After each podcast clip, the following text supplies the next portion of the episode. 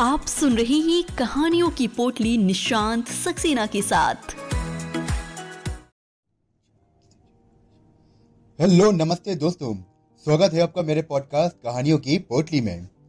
मेरा नाम है निशांत सक्सेना। मैं सुनाता हूँ कहानियाँ।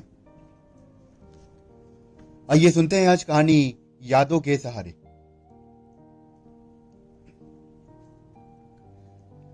तुमने ये फैसला कर लिया क्या, जेबा? कार रोकते हुए प्रेम ने जेबा से पूछा हाँ इसके अलावा मैं और कर भी क्या सकती थी? मैंने कोई गलत फैसला नहीं किया है. प्रेम के करीबी पार्क की नरम घास पर बैठते हुए जेबा ने जवाब दिया, देखो जेबा, सवाल गलत और सही का नहीं, तुम्हारी ज़िंदगी का है। तो फिर मैं क्या करूँ? अब इस शहर से बाहर चल के कहीं शादी कर लेंगे। हम चाहे जहाँ रहें ये जालिम दुनिया वाले हमें नहीं होने देंगे एक। और प्रेम में अपने माँ बाप के संग धोखा नहीं कर सकती। मैं तुम्हारी यादों के सहारे ज़िंदगी गुजार दूँगी। किसी और मर्द से तो शादी कर ही नहीं सकती हूँ, क्योंकि ये उसके साथ में नाइंसाफी होगी। हम्म तुमने मुझे इतना नीच समझ लिया है, जेवा। तुम अगर अपने माँ बाप के भरोसा नहीं तोड़ सकती तो मैं भी तुम्हारी तरह हमेशा कुआरा रहूँगा। लेकिन मेरी एक इल्तजा है, मुझसे कभी दूर मत होना। मुझसे हमेशा मिलती रहना। तब तक सूरज डूब चुका था। वे दोनों वहाँ से उठ करे। हमेशा हंसती बोलती रहने वाली जेबा भी आज रास्ते भर चुप थी। जेबा रहमान, सांवले रंग और बड़ी बड़ी आँखों और खूबसूरत देह की धनी थी। वो अपने माँ बाप की लाडली थी। उससे बड़ा एक भाई और था। उसके पिता यूनिवर्सिटी के जाने माने प्रोफेसर थे। जेबा और प्रेम ने स्कूल से मैट्रिक किया था। दोनों पढ़ाई में बहुत होशियार थे। मैट्रिक के बाद दोनों अलग अलग कॉलेजों में भर्ती हुए। जेबा ने आर्ट्स चुना और प्रेम ने साइंस वो एक दूसरे को बहुत चाहते थे। बीए के बाद जेबा के माँ बाप उसकी शादी की जिद करने लगे। जेबा ने प्रेम का नाम लिया तो उन लोगों ने हिंदू लड़के का नाम सुनते ही कयामत खड़ी कर दी। और प्रेम से शादी करने के लिए साफ़ इनकार कर दिया। माँ बाप ने जेबा के लिए उसकी सहेली रुबीना के भाई यूसुफ को पसंद किया था, जो डॉक्टर था, और जेबा को भी चाहता था। लेकिन जेबा ने इसी शादी से इनकार कर दिया और अपनी माँ से कहा कि, मैं शादी करूँगी तो सिर्फ़ प्रेम से, वरना ज़िंदगी भर कुमारी रहूँगी। उसके माँ बाप ने उसे बहुत समझाया, मगर वो नहीं मानी। समय बीतता गया और प्रेम इंजीनियर बन चुका था। और जेबा एक लेक्चरर थी। लेकिन वो अब भी मिलते और एक दूसरे का दुख बांटते रहे। एक बार जेबा ने प्रेम से कहा था, मैं चाहती हूँ कि मेरा दम तुम्हारी ही बाहों में निकले। हाँ मैं भी तुम्हें अपने साथ ही रखूँगा। मैं भी तुम्हारे बगैर ज़िंदा थोड़ी रह सकता हूँ, मेरी प्यारी।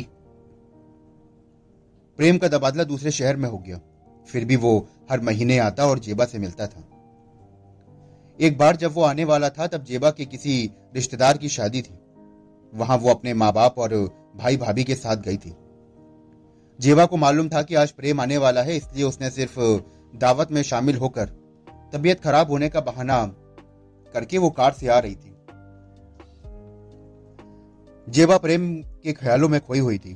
कार पूरी रफ्तार से चल रही थी और वो सामने से आते हुए ट्रक से टकरा गई। जेबा के होशो हवास गुम हो गए। वो बेहोश हो चुकी थी। इधर प्रेम था जो जेबा के घर पर उसका इंतज़ार कर रहा था। वहाँ वो सिर्फ़ उसका नौकर था। तभी फ़ोन की घंटी बजी और उसने लपक कर रिसीवर उठा लिया। दूसरी तरफ़ से आवाज़ आई कि जेबा का कार चलाते हुए एक्सीडेंट हो गया है, वो सदर अस्पताल में भर्ती है।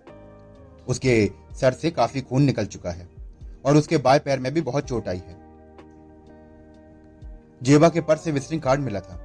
उसी से उसके फ़ोन नंबर का पता चला, जिस पर बचाने वाले ने फ़ोन किया था। सारी बात नौकर को बताकर प्रेम अस्पताल की ओर रपका। जेबा अब तक बेहोश थी। डॉक्टर ने प्रेम से कहा कि, दो बोतल खून की सख्त ज़रूरत है। एक बोतल का इंतज़ाम तो अस्पताल में हो गया है और एक बोतल का इंतज़ाम और करें। इनका group, blood group O negative है। पर इस ग्रुप का तो खून बड़ी मुश्किल से मिलता है। हाँ आप देख लीजिए। डॉक्टर, ओ नेगेटिव मेरा भी ब्लड ग्रुप है। आप मेरा खून ले लीजिए और जेवा को बचा लीजिए। तब तक जेवा के माँ बाप और रिश्तेदार भी आ गए। वो लोग एक अजनबी को खून देते हैरान थे। उसका भाई प्रेम की तरफ़ सवालिया नज़रों से देखने लगा।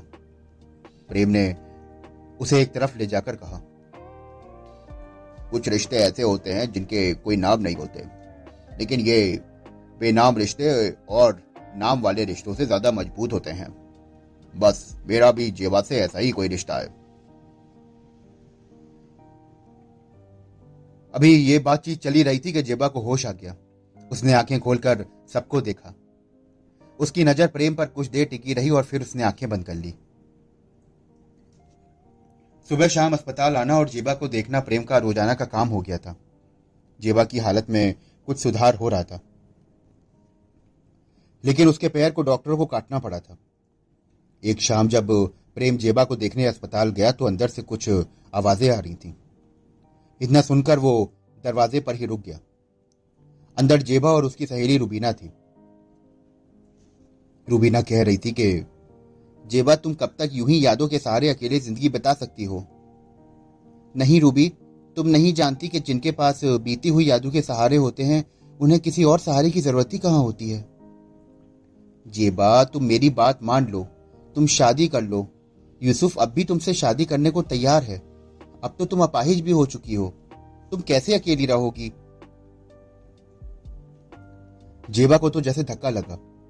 उसकी सहेली रुबीना आज उसे अपाहिज कह रही है और ऐसी बातें कर रही है जिनसे उसे नफरत है और वो तड़प उठी। प्रेम अंदर चला आया। उसने जेबा को चमीले के फूलों का एक गुलदस्ता दिया। वो बैठकर उसे चूमने लगी।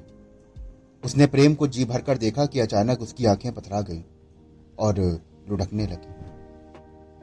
प्रेम ने झट से जेबा को सहारा दिया। जेबा ने थर्राई हुई सी आवाज़ में कहा, मुझे मुझे भूल जाओ प्रेम। जो लड़की तुम्हें पसंद आए, उससे तुम शादी कर लेना।